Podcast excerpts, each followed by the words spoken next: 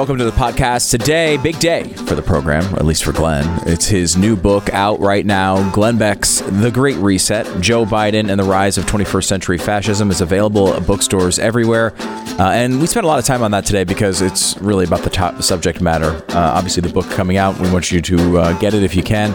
Uh, but also want you to learn the information, and we go through a bunch of it on today's program. Um, make sure you check it out and subscribe to the podcast. BlazeTV.com slash uh, Glenn is the place to go to get your Blaze TV subscription for 10 bucks off uh, if you use the promo code Glenn. And the book is available at glensnewbook.com. Glensnewbook.com. Depending on when you listen to this, there's been some issues with the Kindle version of it, uh, so it may or may not be up by the time you hear this, but the hardcovers are available. You can get them wherever you get, uh, get your books. And now, here's the podcast.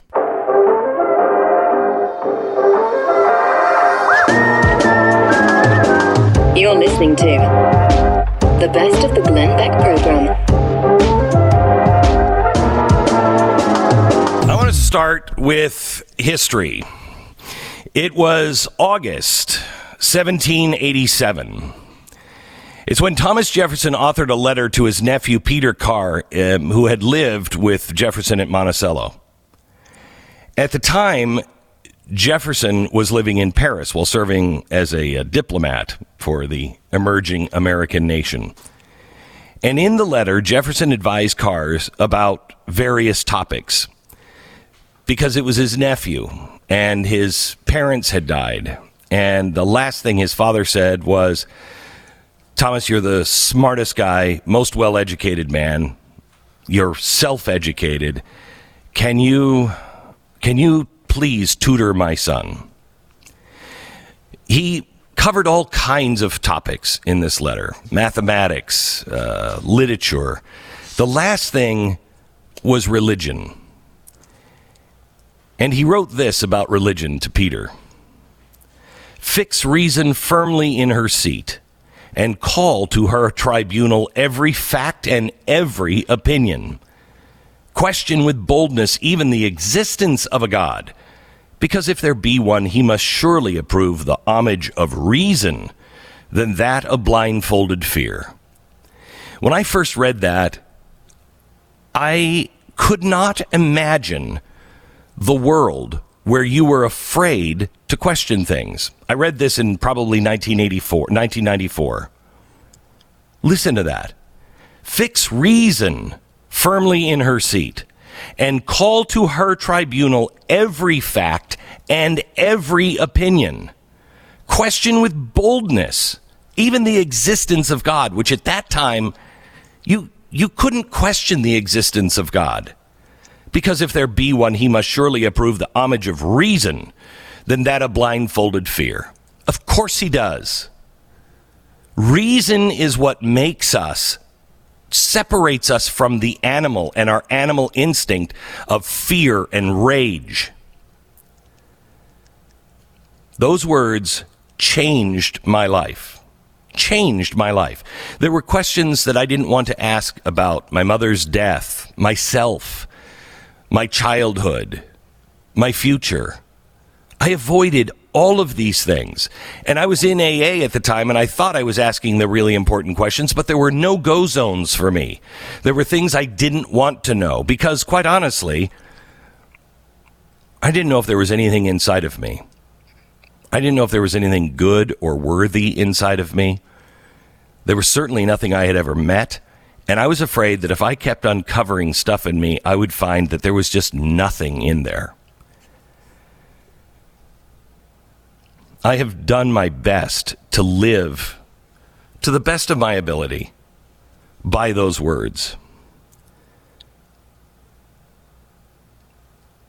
I think that's what we connect on. You may not always agree with me, but you at least can understand that I'm trying to reason things out, and I'm willing to accept the truth wherever it falls. Now, in America, questioning has become very dangerous business. There are people in power that wish that you and I would just shut our pie hole and do exactly what we're told. But that goes against everything this country has ever been. Now, it would make it a lot easier for the ruling class to achieve its goals of furthering consolidating its wealth and authority over everyone. And while they are telling us not to question, not to use reason, just listen to the experts, the most important thing you can do today is question with boldness. Because the roots of so many of today's problems are concealed and only asking for the truth can we discover it and chart a new course, one that we're all behind, one that we all understand. This book, The Great Reset, that comes out today, is absolutely vital for every single American to read. It is vital because it answers so many questions. Why are large corporations becoming champions of woke causes? Why are they engaging in political debates about things like voter ID laws when no one wants them there? And they're isolating sometimes half, if not more, of their audience, of their of the buying power of the United States. Have you wondered why did the stock market grow substantially through 2020 and 2021 despite the biggest economic collapse in history? Why are housing prices skyrocketing? Right now, why? Why are politicians in both Democratic and Republican parties spending trillions of dollars more than the government takes in? Why is no one suddenly afraid of inflation? Why are all the central banks all around the world talking about creating their own new digital currencies? Why are the people who claim climate change is an existential threat to human life building mansions on islands or on beaches, despite the alleged fears of rising sea levels? Why are they flying around the world in private jets that spew carbon dioxide into the atmosphere if it is almost too late? Why are the social media giants scrambling to stifle speech at every turn? Why is it getting worse so fast? Why are web hosting companies shutting down massive platforms that advocate free speech, silencing millions of people? Why are the heads of numerous Western countries, including Canada, France, the United Kingdom, America, Japan, all using the same Build Back Better slogan. Why are leading figures on the left, including President Joe Biden, calling for stakeholder capitalism? And what's the difference between stakeholder capitalism and free market capitalism? Why is it none of us really trust many of our society's most important institutions? Why does the media pay more attention to a tweet from Donald Trump than to a mob burning down a police station or to rioters taking over whole city blocks for days at a time? Why is it we're being encouraged not to have an honest dialogue anymore? Why has political discourse become so vitriolic? Why are people on the ideological right and left being canceled for the slightest misstep. Why were the size and scope of the coronavirus related stimulus programs so large? Why did the government officials distribute thousands of dollars to families who never lost their jobs or suffered from any economic hardship during the pandemic? Why were giant corporations allowed to stay open during the COVID 19 pandemic while so many small businesses were forced to close and everybody lost everything. Why has President Joe Biden worked so hard to impose coronavirus vaccine mandates on Americans, regardless of whether they've already developed natural immunity? Why have people been vaccinated, forced in many states to also wear masks in public places, even when there are very few people present? These are some of the questions that have to be asked. Because the answer always leads back to three words the Great Reset. It is the most important topic of my lifetime. It is the most important topic in your lifetime. This is our great world war. Because it's not just the flame of America, freedom, and liberty. It is the flame being snuffed out everywhere.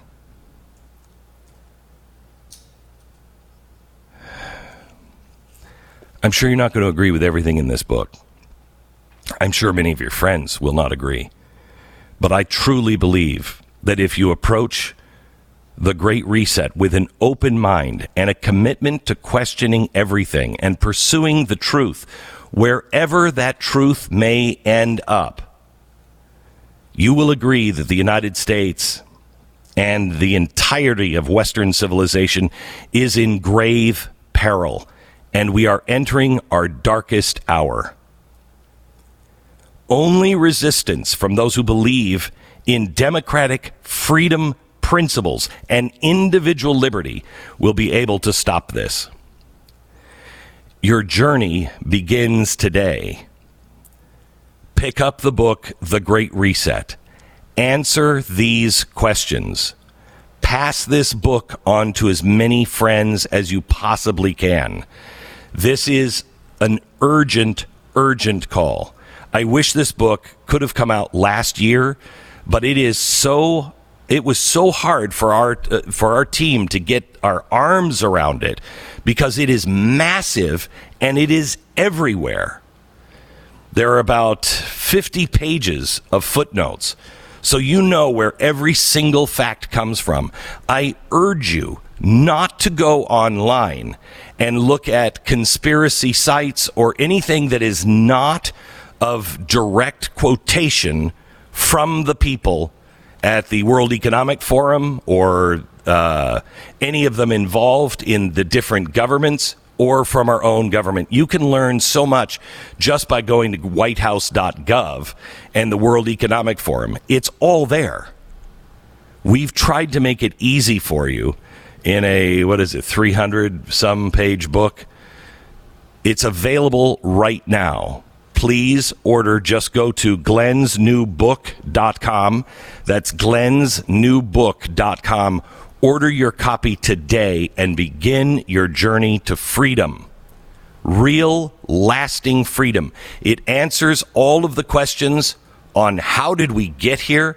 What are they really doing? You will not be surprised when you see things happen in the news. All this this whole time, We've had to look at the news and go, why is this happening? How is this happening? When did this happen? It's happening right now, and you want to know why? Read The Great Reset Joe Biden and the Rise of 21st Century Fascism. It's available at glensnewbook.com right now. This is the best of the Glenn Beck program, and don't forget, rate us on iTunes.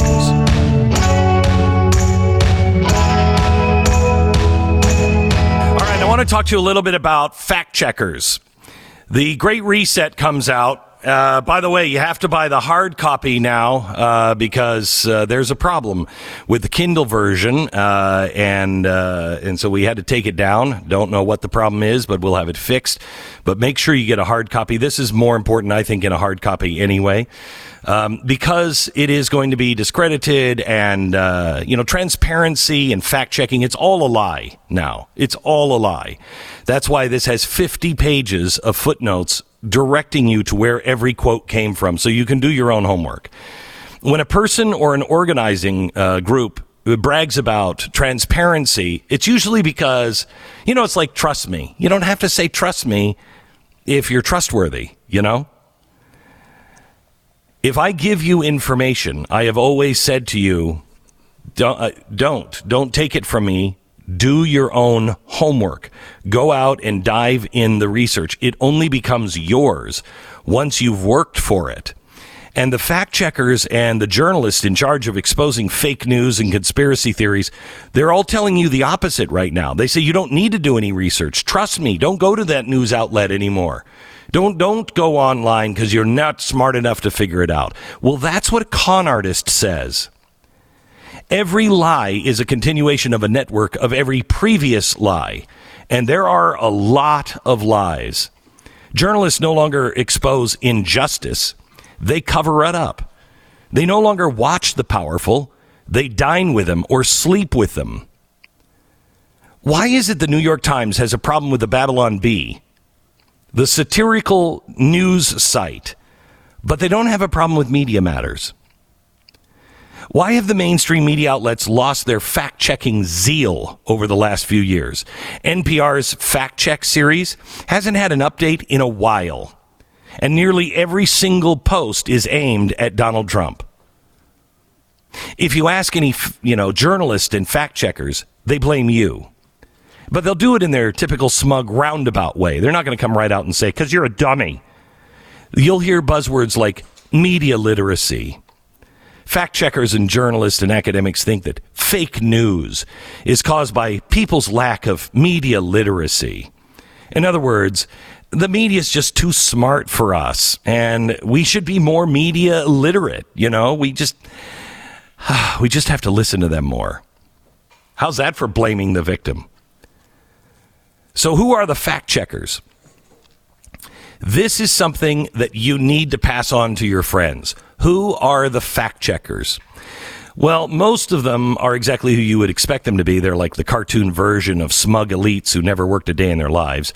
They're activists, basically, who want you to know that the right wing news is racist, evil, and nobody should ever pay attention to it and trust them because they're an elite. If you turn on NPR for five minutes, they sincerely, with a straight face, call themselves unbiased and they all have PS, uh, PTSD from, you know, the Capitol riot insurrection apocalyptic massacre. That's just who they are on a personal level. That's who they are. If I had to pick one example of the worst, it would have to be Ken uh, or Glenn Kessler. He's the fact checker of the Washington Post. Kessler is the epitome of an arrogant and shady fact checker since he started his, in his job a decade ago. A study by George Mason University from 2013 mentioned Kessler. The researcher determined that Kessler and his fellow liberal fact checkers had an anti conservative bias, and that was before Trump came along. Back in 2012, The Atlantic ran an article demanding Kessler be fired for, quote, his shameless lies. The Atlantic, of course, has become a cesspool run by billionaire activists. So, you know, they're no longer shouting out his shameless lies. The Trump years, very good for Kessler. He devoted himself to uncovering every single Trump lie. He even created a database that compiled them 30,000 Trump lies by the end of Trump's presidency, and he won an award for it from NYU. He wrote a book about it. His own paper even nominated him for a Pulitzer. He's made a lot of money. He gained a lot of prestige. He's impressed a lot of political elites with his pretend journalism. As of two weeks ago, he's still fact checking Donald Trump. Biden? No. Donald Trump? Yes. Now, Kessler has enjoyed much needed downtime during Biden, uh, Biden's presidency. I mean, he was, ooh, he played a major role in convincing Google to incorporate fact checking in search results.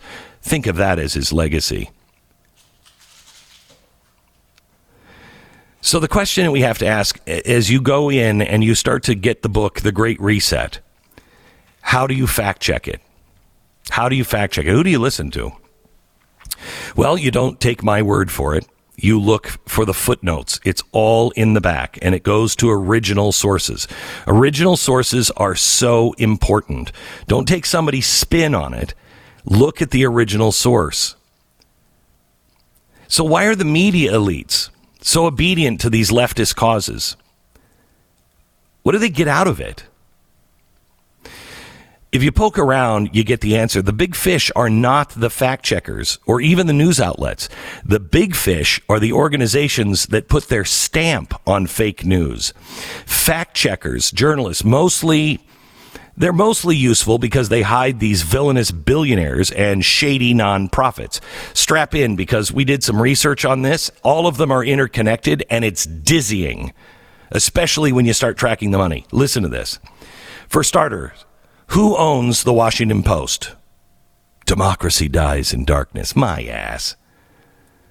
Democracy dies in darkness is a sneaky way of saying we value transparency, so trust us. Or how about the Brookings Institution, funded by Qatar, a country that has been well known for its habit of violation of human rights? Corruption in the media is not something new. Nearly a century ago, Walter Lippmann, he is the father of modern journal, journal, journalism.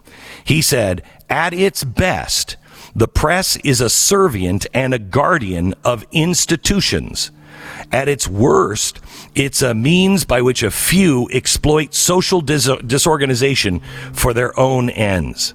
The difference today is that the press is corporate and completely obedient.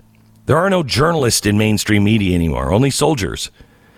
And it is worth remembering that.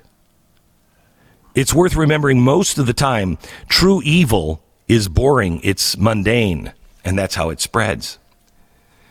Let me show you. The most obvious example of this runaway snake eating itself is the Southern Poverty Law Center. You probably know something about the uh, SPLC. We've talked about it a lot. Well, they're still at it. Republican lawmakers have been fairly aggressive in exposing the Southern Poverty Law Center for good reason.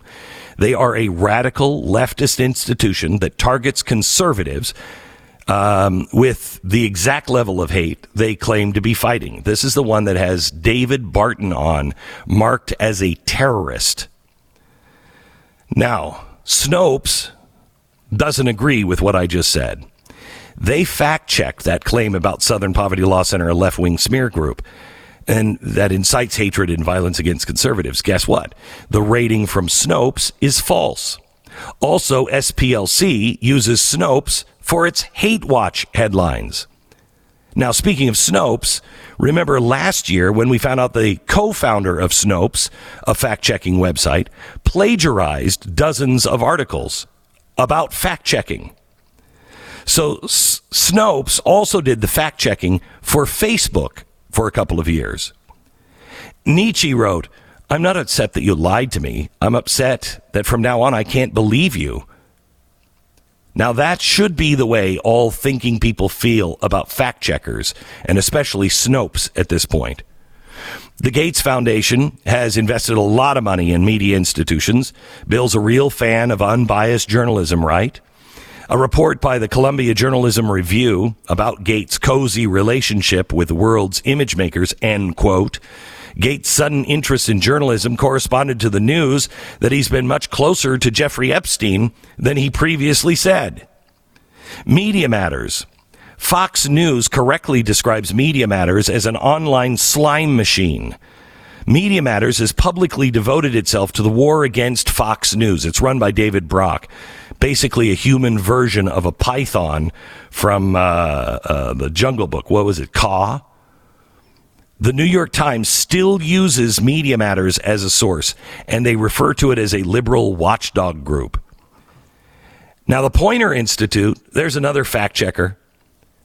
They're a fact checking network. They let you know we believe in truth and transparency, and it can help people be better informed and equipped to navigate harmful misinformation. And at first glance, Poynter seems believable. But if you check any of the Media Bias website, uh, Poynter rates as nonpartisan and factual, and most people stop there. But if you dig a little deeper, you'll find out that Poynter runs PolitiFact, one of the biggest fact checking databases online. In 2019, Poynter released a fake news blackout with over 500 fake news websites. They presented that list to advertisers, urging them to stop funding this misinformation. Well, guess how the fact checkers at Poynter compiled the list? They used all the fact checking databases that rate Poynter as nonpartisan and factual. More importantly, guess who compiled the list?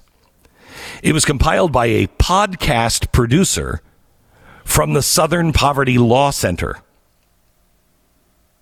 You see how it's all connected?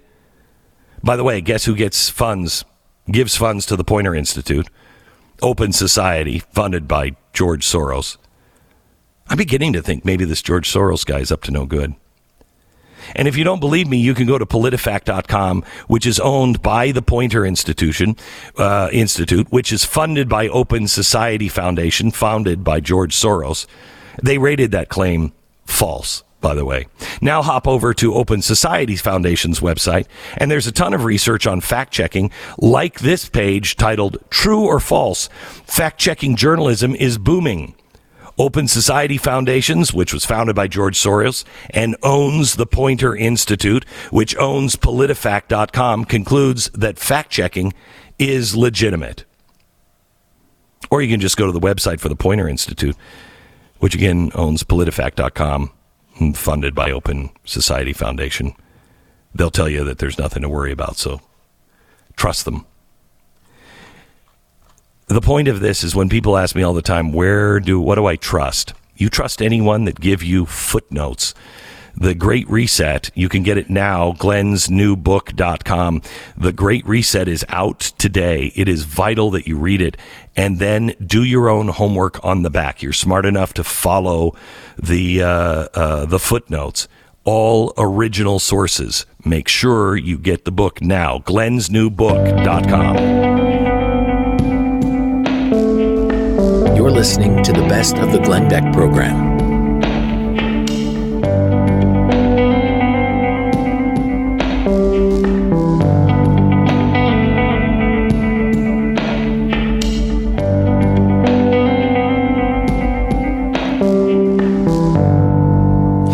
This is the Glenn Beck program. Uh, Daniel Horowitz has just written something from uh, uh, for the Blaze Twitter suspended me for reporting a vaccinated hospitalization. This is an incredible story. Daniel is with us now. Hi, Daniel. Great to be back with you, Glenn. I, you know, I'm old enough to remember the former Soviet Union, and I remember thinking, how do people believe Pravda? How do they, how do they live their life? How do they not know all these things are a, li- uh, a lie? Well, the answer was a lot of people did know that they were lies, but they didn't have anything else they could go on. And so they concentrated on the things that were happening in their little life and couldn't, you know, do anything about anybody else. And those at the top believed Pravda because they needed Pravda to bolster their position. We are in this situation that the Soviet Union found itself in back in the, you know, 40s, 50s, 60s, 70s through the 90s. Absolutely. We have unnatural selection where you only get filtered down the information that they want you to hear, even when it defies both science and really math. Specifically, what we were talking about here is uh, the degree of hospitalized people um, who are vaccinated. And they keep repeating this mantra that 90%, 99% are all unvaccinated. And I was thinking to myself, man, all the calls I'm getting – uh, for people, uh, you know, I'm not a doctor, but somehow I'm privileged that I actually know doctors, believe it or not, who will treat COVID. So people come to me, and all of the recent ones in the hospital were vaccinated. So I was reporting that. In my state of Maryland, 92% of all adults over 18 have the shots. Almost every senior has the shots. So at some point, there aren't enough unvaccinated people left to flood the hospitals. You could say it's still you know disproportionate to their share, but it can't be 90, 95 percent because the math just doesn't work out. And they count on the fact that people don't think. But Glenn, since I got kicked off of Twitter, guess what? The CEO of Pfizer said that if you only have two shots, there's little, if any, protection. So uh, maybe he'll get kicked off of Twitter too. I know. It's amazing. They say these things after we've said them and we get punished for them, but then they come out and say it and now it's the established fact and you can't argue. It's, it's truly insane what's going on. So what was it that you were kicked off for? Because it wasn't just for reporting, uh, the fact that, you know, it's not all unvaccinated. Um, it, it is also because you, you have been reporting stories about people that were fully vaccinated. Um, let me just uh, read this. Dealing with another fully vaccinated patient with stats in the 70s, now in Hopkins uh, ICU getting crappy treatment. The family just reached out to me. Stop lying about the statistics. 72% of COVID deaths in the UK were vaccinated. So they mark this misleading, um, but it's not misleading. Uh, the, every fact in it. I mean, unless they talk to the family and they, you know, realize that the family was a complete sham. Um, everything in it, there was no way for them to even fact check this, except for the UK. And you admitted that you were wrong in the in the opposite direction. It, yes, it's actually 75% are fully vaccinated. See, the beauty is uh, the UK, every Thursday, the Health Security Agency puts out a vaccine surveillance report. And this is table 13 or tables 10 to 13. You could see they laid all out, age stratified by vaccination status, and you add it up. And again, you still see a degree of efficacy there because relative to that Yeah, sure. age group that's almost fully vaccinated, um, you know, it still is less than their share, but it's still 75%. It's, that's very different. That's a very different story than saying 90% are uh, unvaccinated. And, and here's, Glenn, where it really matters. Um, you know, if you have something that's fully protective, then you don't have to worry about it. But when you have the overwhelming majority in the hospital that indeed are vaccinated, even if there's a degree of prophylactic protection for some, well, you don't know if you're going to be that person. It's too spotty, and you absolutely need to get treated. One of the things that they say is they they took the unprecedented step to censor because they're worried about saving lives. They don't want you know our misinformation in their mind to cause uh, unneeded death.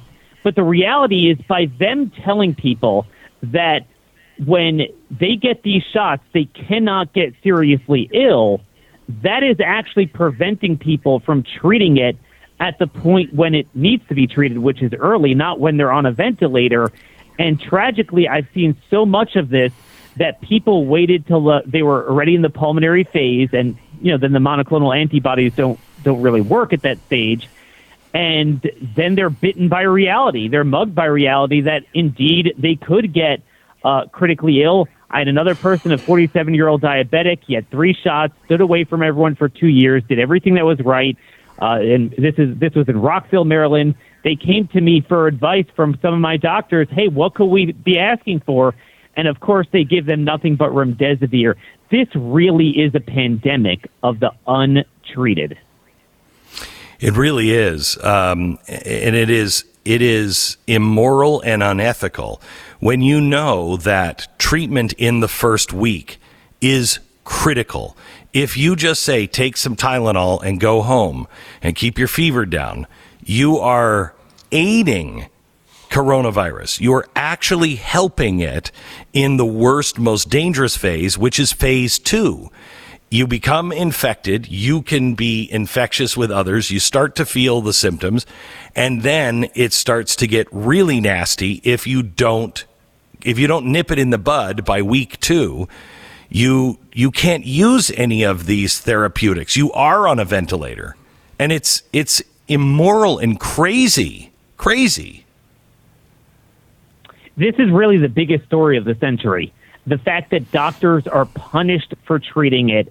Uh, they're they're convinced not to even embark on treatment, and you'll have the same doctor that will look for COVID where it doesn't exist. That will say that a two-year-old with no symptoms needs to wear a mask, but that if they get their 70-year-old diabetic patient call up, uh, been a patient for 20, 30 years, says, "Hey, look, I got COVID. I have it right now. Hey, stay at home until you can't breathe." And what makes no sense is even if you're not aware of hydroxychloroquine and ivermectin, which, by the way, the new DARPA uh, DoD document we now see from that Major Murphy, uh, it admitted that it works and they knew it worked. Uh, but putting that aside, simply giving someone steroid, steroids, a, a, a nebulizer, you tell someone you have pneumonia, the doctor will prescribe prednisone, um, nebulized budesonide. This is standard on-label care. Yet you call it COVID suddenly you're not allowed to treat it. And I, I Glenn, I literally do not have non sinister motivations um, to use to explain this. I just don't understand it. Yeah, I don't anymore either. I mean, you know, at the very beginning, I thought everybody was doing their best. Everybody was doing what they could, um, and you know, but but those those are out the window. I mean, I'm sure you saw the um, the news that came out last night from Project Veritas, which verified our special um, that Fauci absolutely knew. Then more documents come out today. He was hiding gain of function. He's been lying.